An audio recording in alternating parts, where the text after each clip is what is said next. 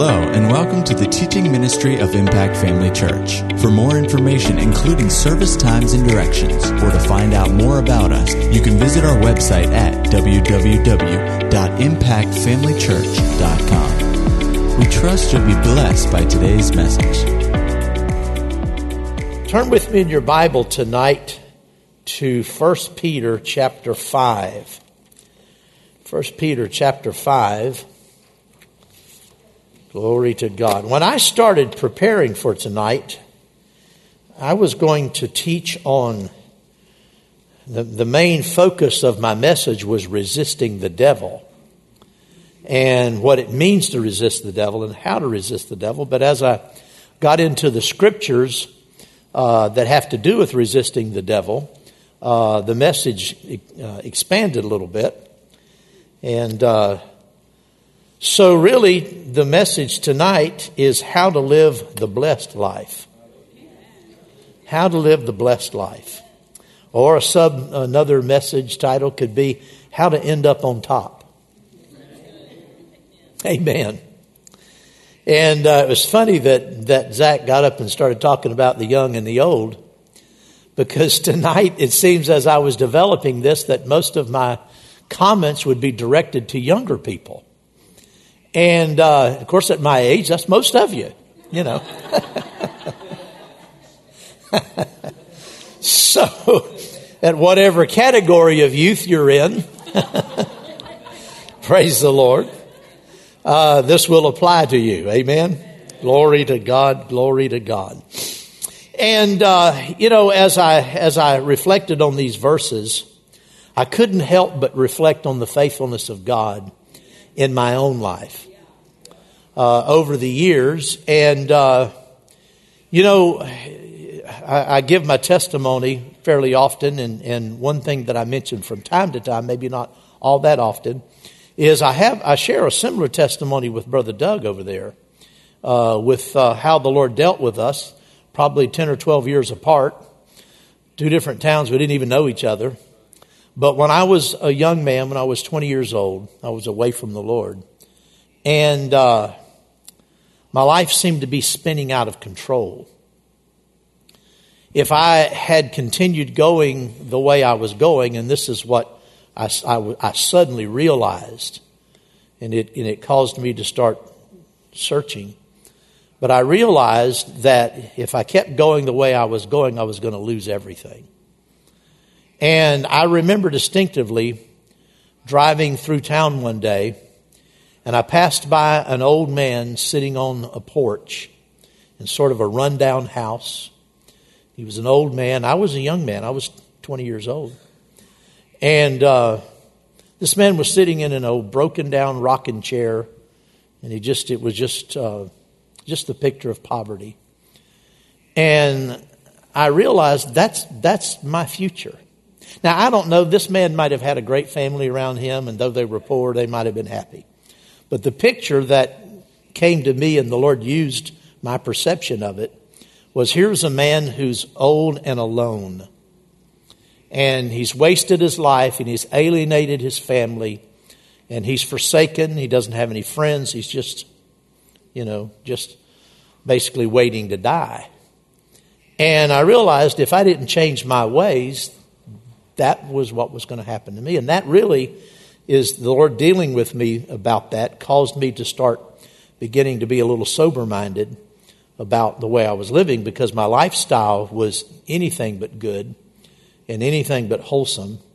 And, uh, and then you heard my testimony how I was working for the phone company. I was, I was still based in Jacksonville, but they had transferred me temporarily down to Brooksville, started in, in another small town north of Brooksville because there was telephone work. Back, back then, I didn't work in uh, what we called PBXs and businesses. I still worked in the, in the main office, main switchgear.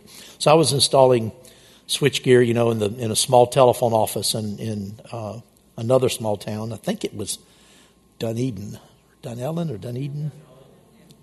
Dunnellon, maybe.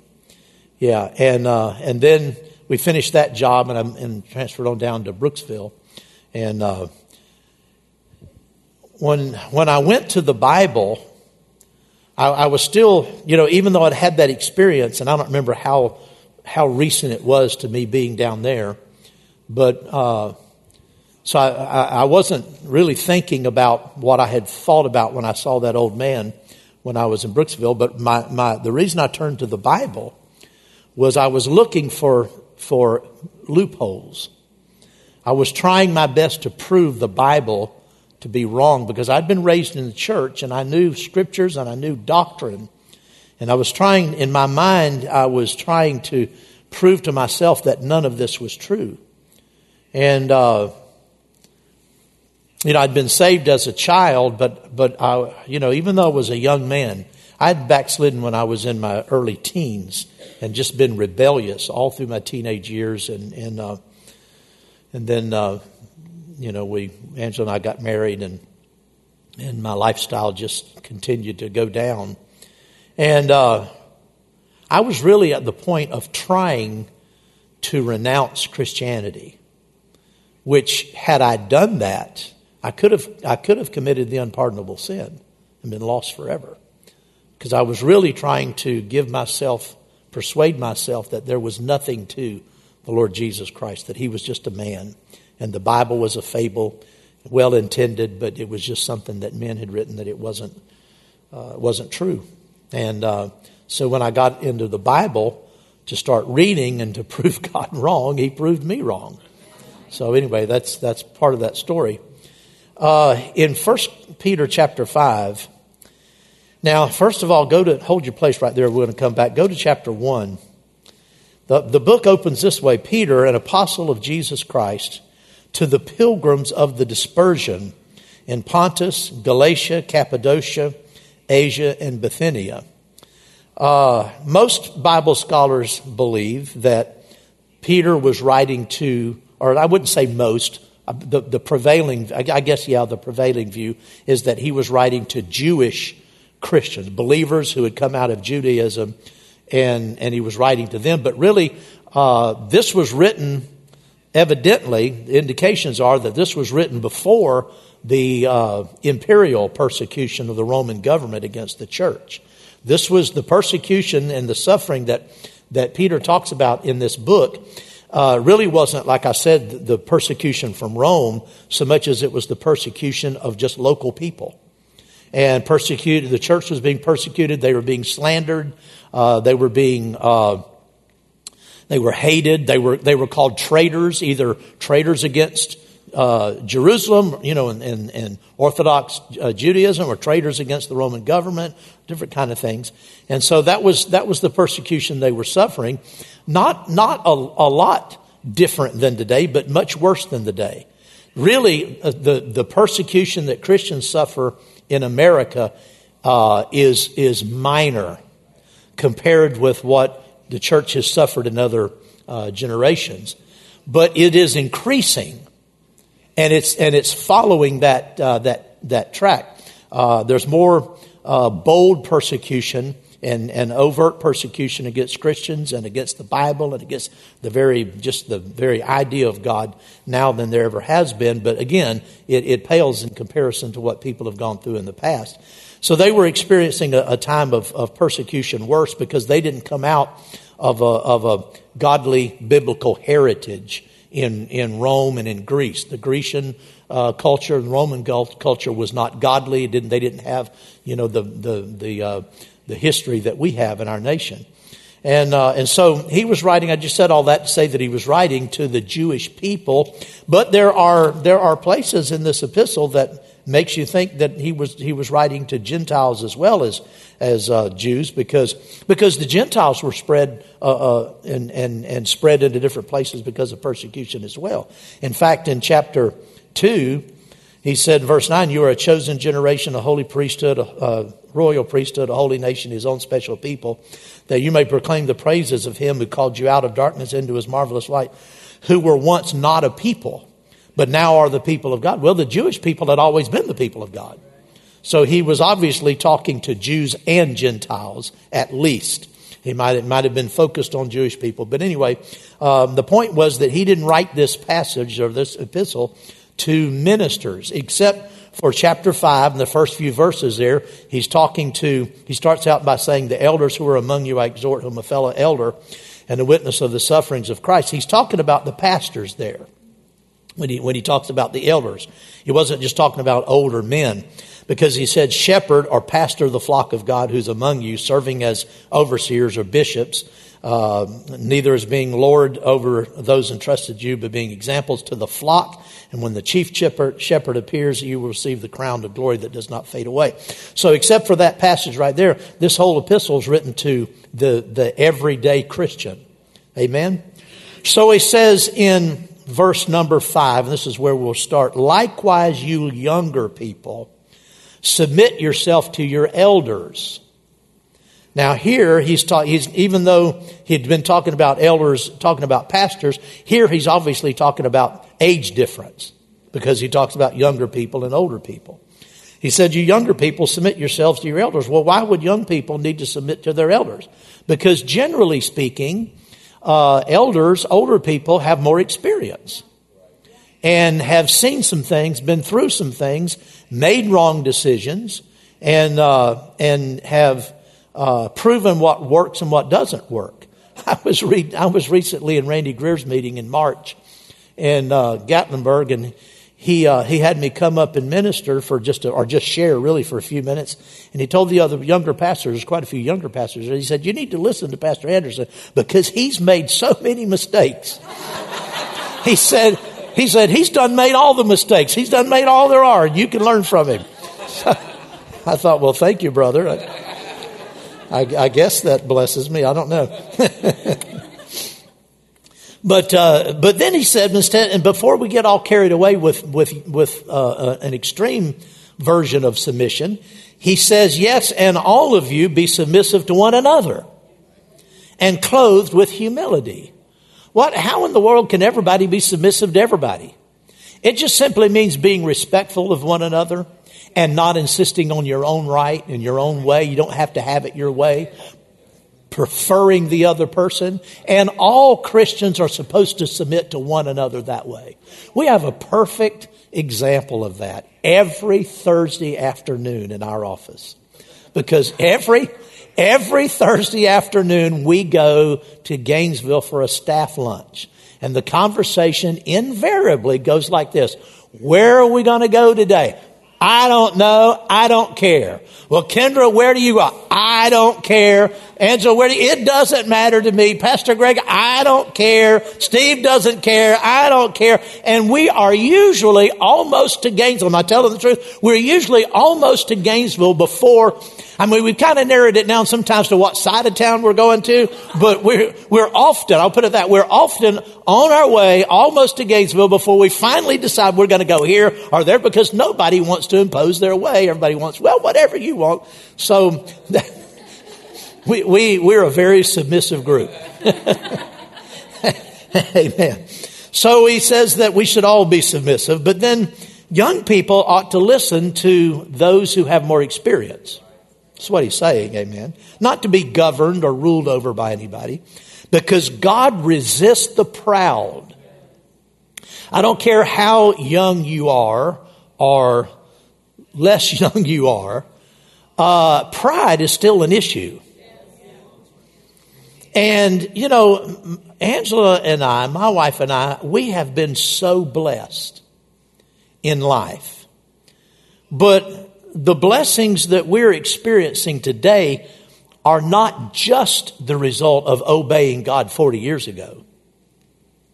They're the result of continuing to obey God. It's not just the result of good decisions we made when the decision I made to leave secular uh, life and go to Bible school. That was a good decision. Uh, if I hadn't made that decision, my life wouldn't have turned out right. Uh, it wasn't just the decision to come here and to pastor the church. It was decisions, and it has been decisions all along. So, whatever stage of life you're in, pride can sideline you. Because God resists the proud, but He gives grace to the humble. And that's something that we need to uh, be aware of. Therefore, verse 6 says, Humble yourselves under the mighty hand of God that he may exalt you in due time. Sometimes younger people, uh, middle aged people, uh, have a problem with the idea of, of humbling themselves under God's hand because, you know, I, uh, when you're young, you, you are, it's a natural thing to begin to dream and to plan and think about what you want to do in life and what you want to accomplish. That's a, that's a very natural thing. And, and a lot of times younger people can, can wrestle with, uh, with, or struggle with submitting to God's plan. I don't, I, I, I want to do my own thing. I want to go my own way. But remember that submitting under the hand of God, remember it's a mighty hand. And God's might for the believer is always demonstrated in mighty blessing. God will bless you beyond your wildest dreams if you'll just submit to His plan for your life. He will amaze you. He will absolutely amaze you. And it said, if you will submit to Him, if you will humble yourself under the mighty hand of God, He will exalt you. There's an exalted life awaiting every one of you. There's an exalted life. God has exalted my wife and me and given us a, a, place in life and blessed us with such rich rewards. And, uh, you know, it didn't always look like it was going to turn out that way, even after we were following God. When we first went in, when we first accepted the call of God, uh, we were, in, we were basically impoverished. And we never went without food, but I think Pastor Greg talked about this recently. We first started the church, we, you know, we barely, we, we had gas money to get into town on Sunday and on Wednesday. And we didn't have, we didn't have gas money to leave the house between Sunday and Wednesday, or we wouldn't have been able to get back to town. And we lived 16 miles outside of town. And, uh, things were things were tight. I, we had not been accustomed to that. Now, when when when I got back into fellowship of the Lord, I had a good job, and I was in, and as I started serving God, uh, shortly thereafter, I got promoted to a new division, the PBX division, and I really started prospering. And by the time we we left to go to Rhema, we were living pretty good. And, and my wife wasn't even having to work. We had, had, we had two small children at home. She wasn't working. And on my salary alone, we, we lived comfortably. We weren't, I mean, in compared to, to what we had, how we had started. Uh, not compared today, but, but compared to then, we were, we were doing really well. Well, we took a step back. And then as we went, as we uh, started ministry and began to uh, you know, mature in ministry, the blessings of God didn't seem to be running us down. didn't seem to. In fact, I saw other people seeming to be, seemingly being blessed more than me. And I knew I was obeying God. I knew it was in the will of God. And, and I'm believing God. Angela and I were actively believing God for for blessing in, in the financial realm and the material realm. We had a we had a family we were trying to grow. We had things that we you know we wanted to accomplish. We we're believing God, but it did. It, I saw other people seeming to be blessed uh, above me, particularly other ministers, peers of mine. I just I would see their lifestyles, and they you know they drove fancy cars and and uh, lived in big houses, and my wife and I we lived modestly, and. Uh, but you know, God doesn't settle up at the end of the week, every week. Amen. Uh, he settles up over time. And when he settles up, it's rich. It's rich. Amen. And uh, so this passage says, Humble yourself under the mighty hand of God, that so that he will exalt you in due time. If you humble, listen, younger people, if you will humble yourself under the mighty hand of God, He will mightily exalt you. He will mightily exalt you. But then He says, cast all your care upon Him. You will have to do that. You will have to cast your care upon the Lord. And Angela and I had to do that. We, we, didn't, we didn't see God's hand uh, uh, exalting us and, and bringing us to, to the place of, of, of prosperity and blessing that we wanted early in. But we just, we learned Now, we cast our care on the Lord. Sometimes we took it back. Sometimes we cast it again, and someday we had a great fun, you know, in recasting it, you know. Uh, but cast the Lord on, cast your care on the Lord, and you're supposed to do it once and for all. Because it says He cares for you. The Amplified Version here says that cast the whole of your care, all your anxieties, all your worries, all your concerns, and I would say all of your plans, all of your frustrations about your plans once and for all on Him. For He cares for you affectionately and cares about you watchfully. God cares more for you than you care for yourself. He cares about your future more than you, because you don't even know how to care for your future. You don't even know what to desire for your future. God cares for you according to His transcendent knowledge of past and future and no time frames whatsoever. And God, God wants to bless you and He, and He cares about you watchfully in that if he, he will lead you in certain paths to avoid trouble. Amen. Praise the Lord. Now I know that sometimes uh, people, you know, hear my our testimony, and and and you know, we we try to be uh, transparent and let people, you know, know that we're we're just you know we're real people. But sometimes I'm concerned that, that teenagers in particular, and they're not in here tonight, but sometimes I, I get the, the idea that sometimes it, it, it's a temptation to think, well, you know, Pastor Angela and, and, and, Pastor Anderson, you know, Pastor Edwin, they didn't always do right. You know, they, they sowed their wild oats and they did this or that and they turned out okay. God helped them. They, you know, it didn't ruin their lives. And so, you know, I can live the way I want to. I can be a little loose with my morals because, you know, I know it's wrong, but it's, it's not going to ruin my life. It didn't ruin Pastor's life. Well, the problem with that is uh, nothing, nothing exists in isolation of what you do, how you live. And if you're careless in one area, you'll be careless in another area. You might as well say for a, for a young person to say, well, you know, I'm going to we're going to sleep around a little bit. Pastor Edwin and Angela, they did that, you know, and they, they got okay, you know, they got straightened out in the end. That would make enough sense. That would make uh, uh, uh, the same uh, sense as to say, you know what, I'll just quit going to church. Pastor Anderson, Pastor Anderson, they went, quit, they quit going to church. I can just quit going to church for a while. Well, now you begin to see that's, that's not smart. Well, I think I'll just completely backslide and renounce Christ. That's what I was trying to do. I'll just become, I'll just get on drugs. I'll start taking drugs and start drinking and start running with the wild crowd and, and, uh, and pick the worst friends I can find, you know, go down the lowest. That's what Pastor did. And, you know, well, it, it, it, it turned out, none of that turned out good for me.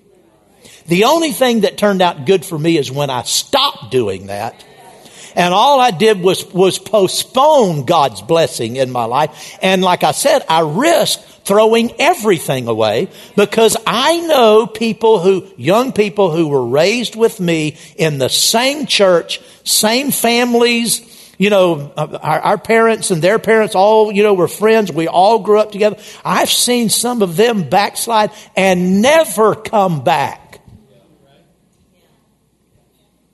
I, I preached my best friend's funeral a few years ago. He was the pastor's son, and he and I were partners in crime.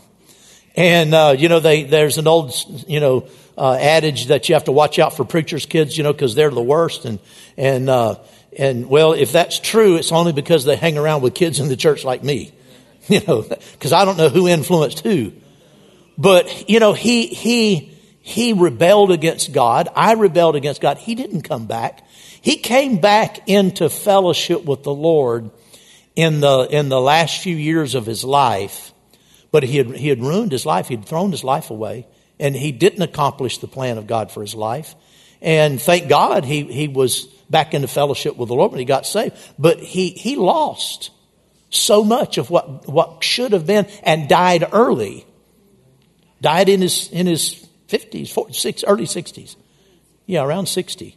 And, uh, so, you know, to, to say, well, you know, Pastor got away with it, I can get away with it. No, Pastor didn't get away with it. I didn't, and it cost us. And, and, and it postponed, postponed God's plan for our life and caused us a lot of trouble and a lot of heartache that we had to, we had to be diligent to get through. And that's the next verse here. It says, Be sober and be vigilant. Be serious, church.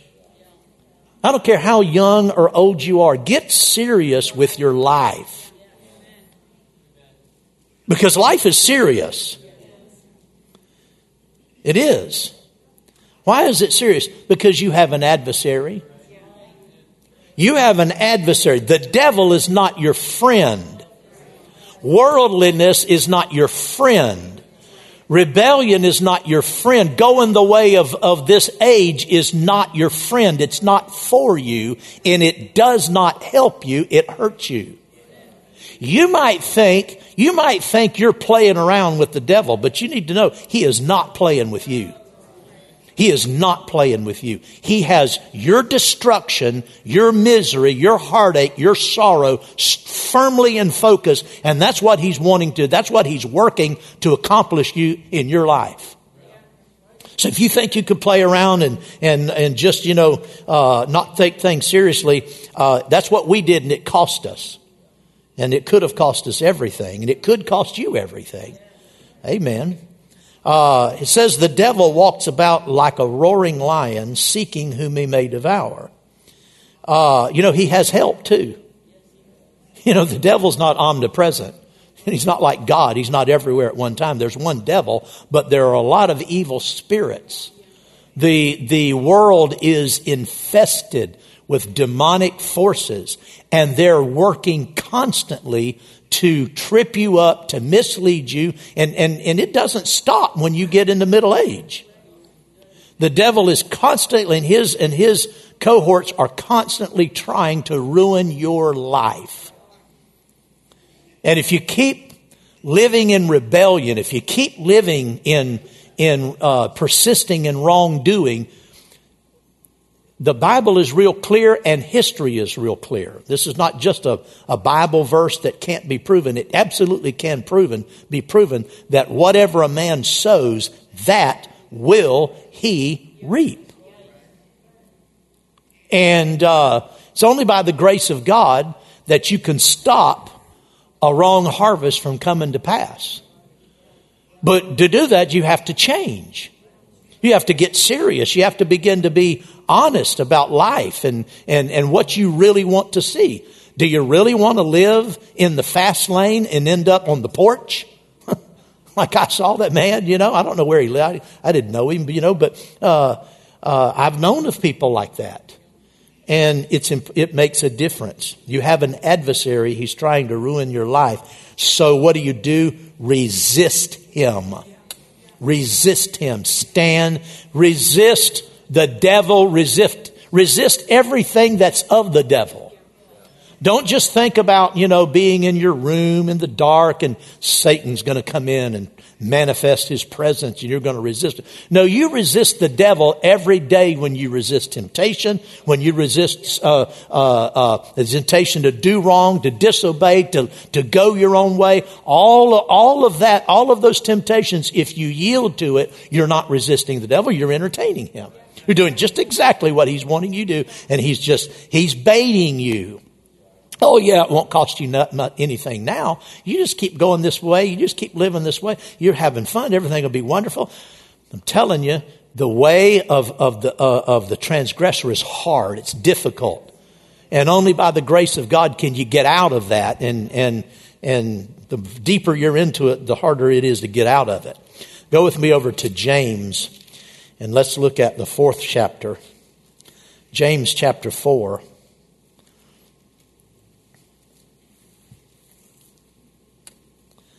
Verse 6 says he gives more grace. Therefore, he says, notice he said this, James said the same thing that Peter said. James said, just like Peter did, God resists the proud and gives grace to the humble. If you want mercy and grace, you have to humble yourself. You have to be willing to listen to God. You have to listen to your elders who have walked this walk before and can testify and tell you if you keep going the way you're going, it's, it's going to bring ruin in your life. Amen. Humble yourself because God resists the proud. Therefore, submit to God. Well, hallelujah. There's another verse I need to back up on. You know, James is, a, is sometimes a little difficult by, verse or, or, book of the Bible to uh, to comprehend. But when you read, because when you read James, sometimes it sounds like he's talking to sinners. You ever notice that? You think, who in the world is he talking to? But uh, there's a spiritual application. In verse four, it says, "Adulterers and adulteresses." well, that's a happy church. Now, I don't believe this was a church that was full of people who were sleeping around. He's talking about spiritual adultery, spiritual uh, going after the, the world. Do you not know that friendship with the world is enmity with God? Friendship with this world is to be, to be, I didn't, now listen, he didn't say friendship with people of the world. He said friendship with the world. Now we ought to guard our friendship with people who are of the world. But Jesus actually taught and taught about making friends with people in this world and, and, and using your money and your resources as a tool of evangelism. I thoroughly believe in, in making friends with some people. I don't, I don't make, I don't go I don't become friends. You say, well, you're a pastor. You live in a, you know, separated kind of life. You know, well, that may be true to a point because I don't, you know, have a lot of, you know, friends outside the church and I don't have a lot of contact outside the church because this is where I work, you know. But, uh, it's good to, to develop friendships with unsaved people, but only for the reason of getting them saved. That should be your, that should be the only thing that allows you to, de- I'm not, I'm not talking about casual friendship. You know, people at work, hey, they sit next to you in the next cubicle or whatever, you know. Uh, I'm not talking about that. I'm talking people you hang out with. You know, you shouldn't be hanging out with any unsaved person except with a view to lead them to Christ. Because if you if you do, and this is this is Bible because the Bible says that that uh, uh, uh, evil company corrupts good morals. You hang around people that aren't living right, and you're out of you're you're you're in disobedience. And when you're in disobedience, you, you, you, won't, you won't be able to withstand the impact of, of that temptation. And you will be led away from the Lord. So uh, you're, you're good friends. I'm talking about your good friends. I'm not talking about just people you know. Your good friends ought to be people. And this isn't, I started to say in the church, that's it, this isn't to create some kind of a cult, you know, around our church so we can't, you know, talk to anybody. That's not what I'm saying. I'm saying your good friends need to be people that know God people that love God. People, not just casual. Casual Christians shouldn't be your best friends because their casualness will rub off on you. Your close buddies and, and, and, uh, uh, guys and gals that you want to hang out with and people you want to hang out with ought to be people who are sold out to Christ. And anything, anything less than that will hurt you. Amen. So he said, uh, Adulterers and adulteresses, do you not know that friendship with the world, friendship with this world's philosophies, friendship with this world's way of thinking, hmm. You, you, should be questioning everything you hear, every every uh, philosophy, every every uh, uh, idea perspective that comes your way, you ought to be funneling that through and, submitting that to the test of God's word. Does that line up with the word? And if it's not, if it's not according to the word, you need to get it out of your life. Amen. Because you know what you're doing if you don't do it? You're not humbling yourself. You're proud. You're arrogant. You're thinking, I know better than God. I don't have to submit to God. I can think what I want to think. I can believe what I want to believe. Yes, and the devil will have you. He will absolutely have you. Well, praise the Lord. It's true. Friendship with this world will cut you off from the grace of God. It absolutely will. For whoever wants to be a friend of the world, notice it's the world. It's not, it's not talking about people in particular, but whoever wants to be a friend of the world makes himself an enemy of God. I have witnessed this uh, over the years. I have witnessed Christians who wanted to be, they wanted to be accepted by the world. They wanted to be accepted in, in, a, in uh, they wanted to be respected by a worldly crowd. They didn't want to, uh, they, were, they were afraid of maybe coming across as being religious or being, you know, uh, making people think that they think they're better than them. Whatever the, whatever the rationale, we should not be looking for the approval of this world. Why would we be looking for the approval of people who, who don't know God and who live defiant of God's rules and God's, God's law? Why would I want to be respected by somebody that hates God? So, well, my friends don't hate God. Well, it, have they heard the gospel and they've rejected it? Well, whatever, we call it whatever you want to, but that's defiance against God. Why would I want to be respected by that crowd? I, as a young person, you know, when, when I got back into fellowship of the Lord, I, I kind of still wanted to be like that for a little while. And so I would, I would go back and visit some of my buddies, you know, and, and, uh, uh, you know, kind of try to hang out with them, but I couldn't do it. I just couldn't do it. And, and one thing that helped me is, uh, I just, God, God helped me that I, I determined I will not compromise what I believe. Because everybody knew what I believed before, and they all believed the same thing. And when I would go over to their to, to you know buddy's house and a bunch of guys and people hanging around, they cannot help but talk their philosophy. They cannot help but talk about the things that they value. And I could not sit there in silence and just go, well, yeah, you know, just kind of keep quiet. I had to tell people, you know, I've changed. Something's happened to me. I've, I've met the Lord Jesus Christ and He's real and, and He's transformed my life.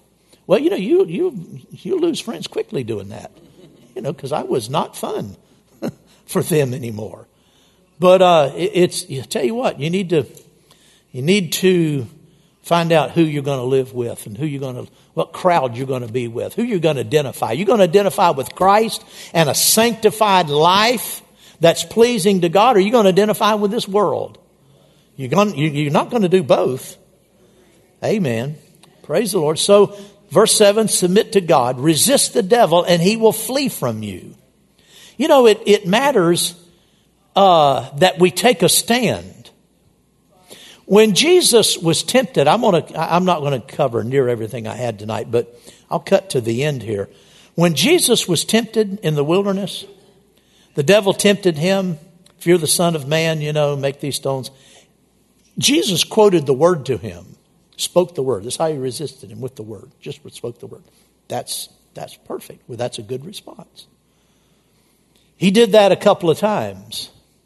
And I think on about the third time, he said, Devil, away from you, away from me, away from me, Satan.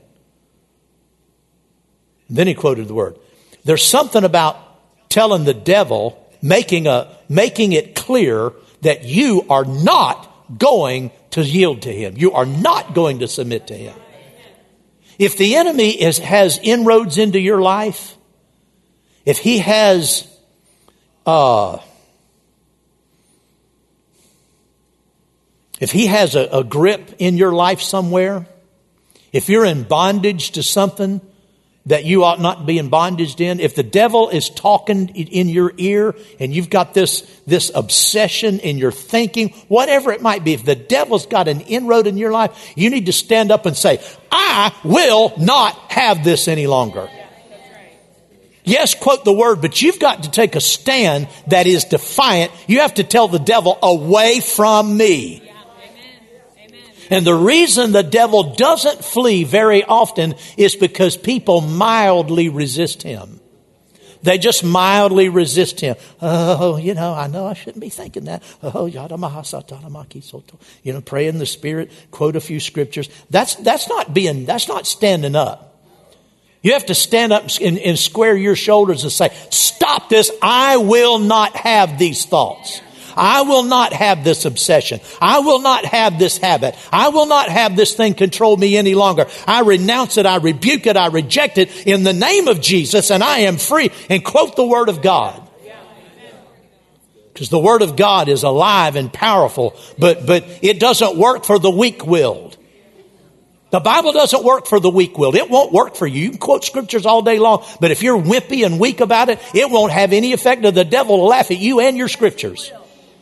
He'll laugh at you and your scriptures until you make a, until you make a determination to stand up and say, I will not have this inroad in my life. I'm not going to have the devil doing this. I'm not going to yield to this anymore. I'm not going to submit to this anymore. Amen. Well, I've cut to the to the chase, and so now it's, we got 30 minutes. No, I'm just kidding. uh, we have mighty weapons at our disposal. Go with me to Second uh, Corinthians chapter 10. 2 Corinthians chapter 10. Hallelujah. You have been given quite an arsenal. Amen. Verse 3 For though we walk in the flesh, that is, we doesn't mean we walk by the flesh, we, it just simply means we have a fleshly life. For though we walk in the flesh, we do not war according to the flesh. For the weapons of our warfare are not carnal, but mighty in God. We have, we have, God has given us weaponry. He has given us resources to wage when, when we're talking about, uh, you know, our warfare, don't get the idea that we're in this, you know, uh, death, life and death struggle with the enemy and we don't know who's going to win. That's not, that's not what we're dealing with. It just simply means that, that our taking our stand is spiritual warfare, but we cannot fail. God will not let us fail if we will use the resources He gives us. Yes, there is, put it this way, there is conflict. Yes, the devil will fight. He fights me. But never, ever do I ever entertain even the thought that he's going to win. I know that the Word of God will always put me over. And yes, everybody is tempted. Everybody gets op- faces opposition. And so I'm not in a, I'm not in a struggle in the sense of, oh, I'm just trying to, trying to win this battle. I'm not trying to win any battle, praise God. I know Jesus has won the battle and I'm just squaring my shoulders and saying, I have what he says I have. I am who he says I am. I can do what he says I can do. I will obey. I will go from glory to glory, praise God. So yes, there is a, there is a, uh, there is opposition, but the struggle doesn't overcome you or get in you. It's something you face. And, and the reason it's so wonderful is that we have weapons. They're not natural weapons. They're not fleshly weapons. They're mighty. What God has given us, these weapons are mighty for what? For pulling down strongholds. If you have a stronghold in your life, it's not going to come down until you pull it down. It's not going to be, it's not going to be uh, coaxed down. It's not going to be nicely called down. A stronghold is just that. It's strong. It has a hold on you and it's strong. And, it's, and because it's a stronghold, it's not going to yield to uh, just being nice with it. You have to pull down strongholds. We have the authority in the name of Jesus to pull down strongholds and to cast down arguments. It's the next verse. Casting down arguments. Is not talking about your spouse.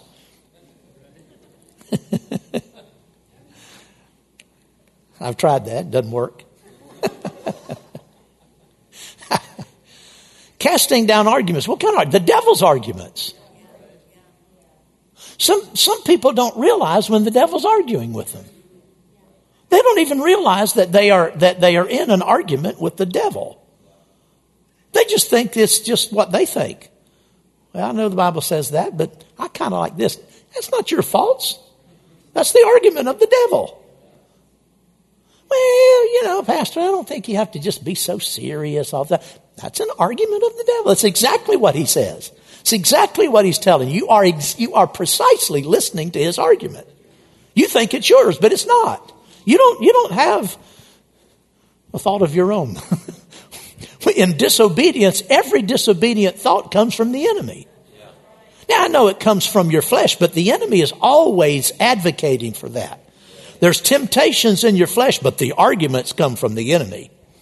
He'll try to persuade you. He'll try to all those. Uh, you know what a ra- you know what rationalization is. Rationalize is a rational lie. it's a lie, but it seems rational, but it's not. And and the enemy, you know, he will he will try to he will try to uh, get you to compromise. Compromise, compromise is is nothing more than the devil's argument. And glory.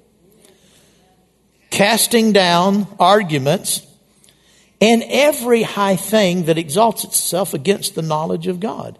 Everything that's contrary to the Bible that that tries to every thought or idea or philosophy or or leaning or feeling or anything that's contrary to the Bible, that's exalting itself over the word.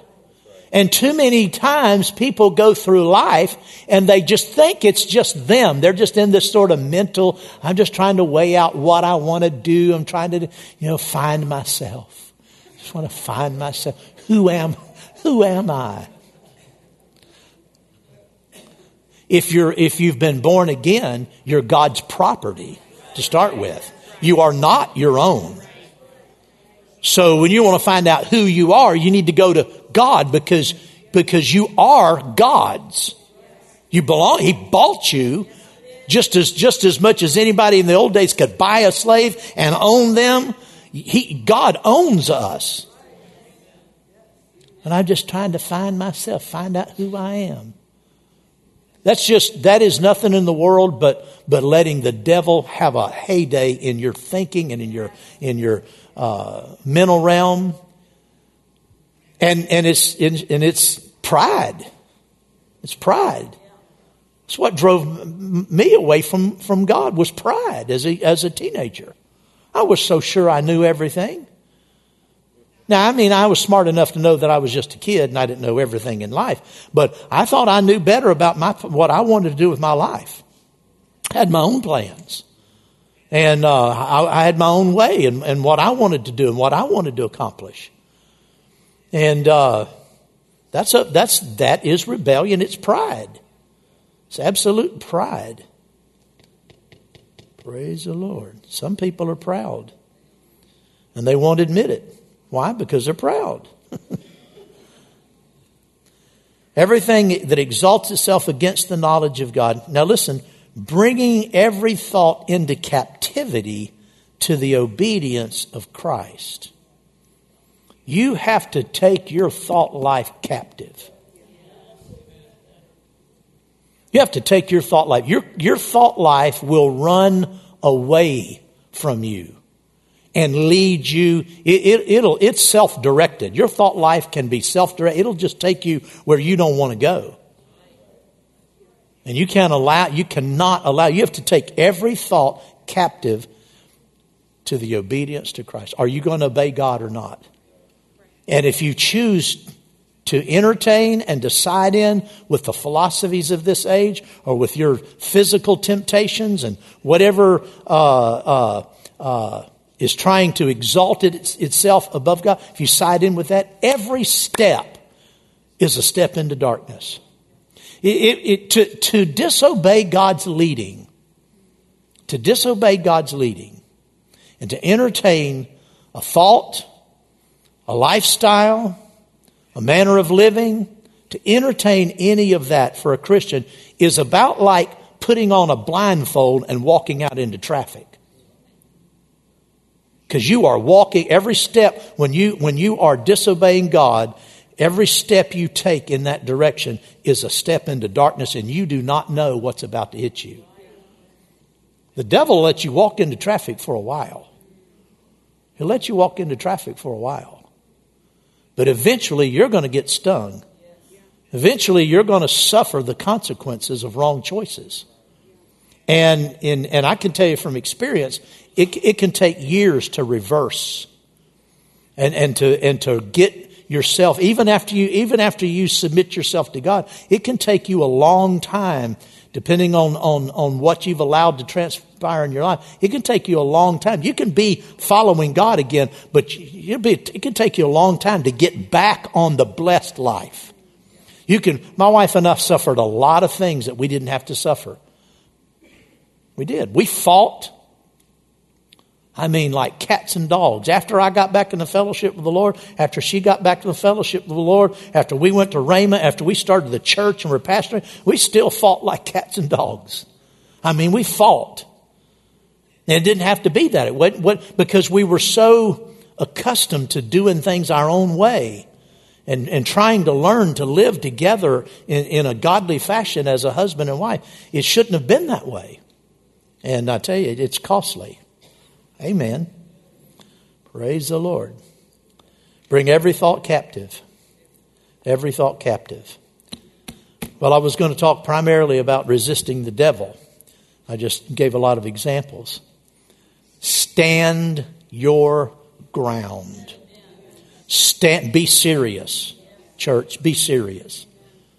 This is not a game. If you think it's a game, you're you're the mouse, he's the cat. The devil has your number, and you cannot afford to play around with him. Amen. Praise the Lord. Let's stand. Glory to God. Take your stand for Christ. Amen. Yeah, but if I do that, it's not going to be fun. I'm going to miss out. Yeah, you're going to save yourself from a lot of heartache, too. Amen. Glory to God. My, I tell you, God has blessed my wife and me so much. And like I said, you know, it, it, it, it didn't seem so, so obvious in the early years, but we just kept on, we just kept on doing what we knew we were supposed to do, just kept on obeying God. He's brought us into a place of fruitfulness.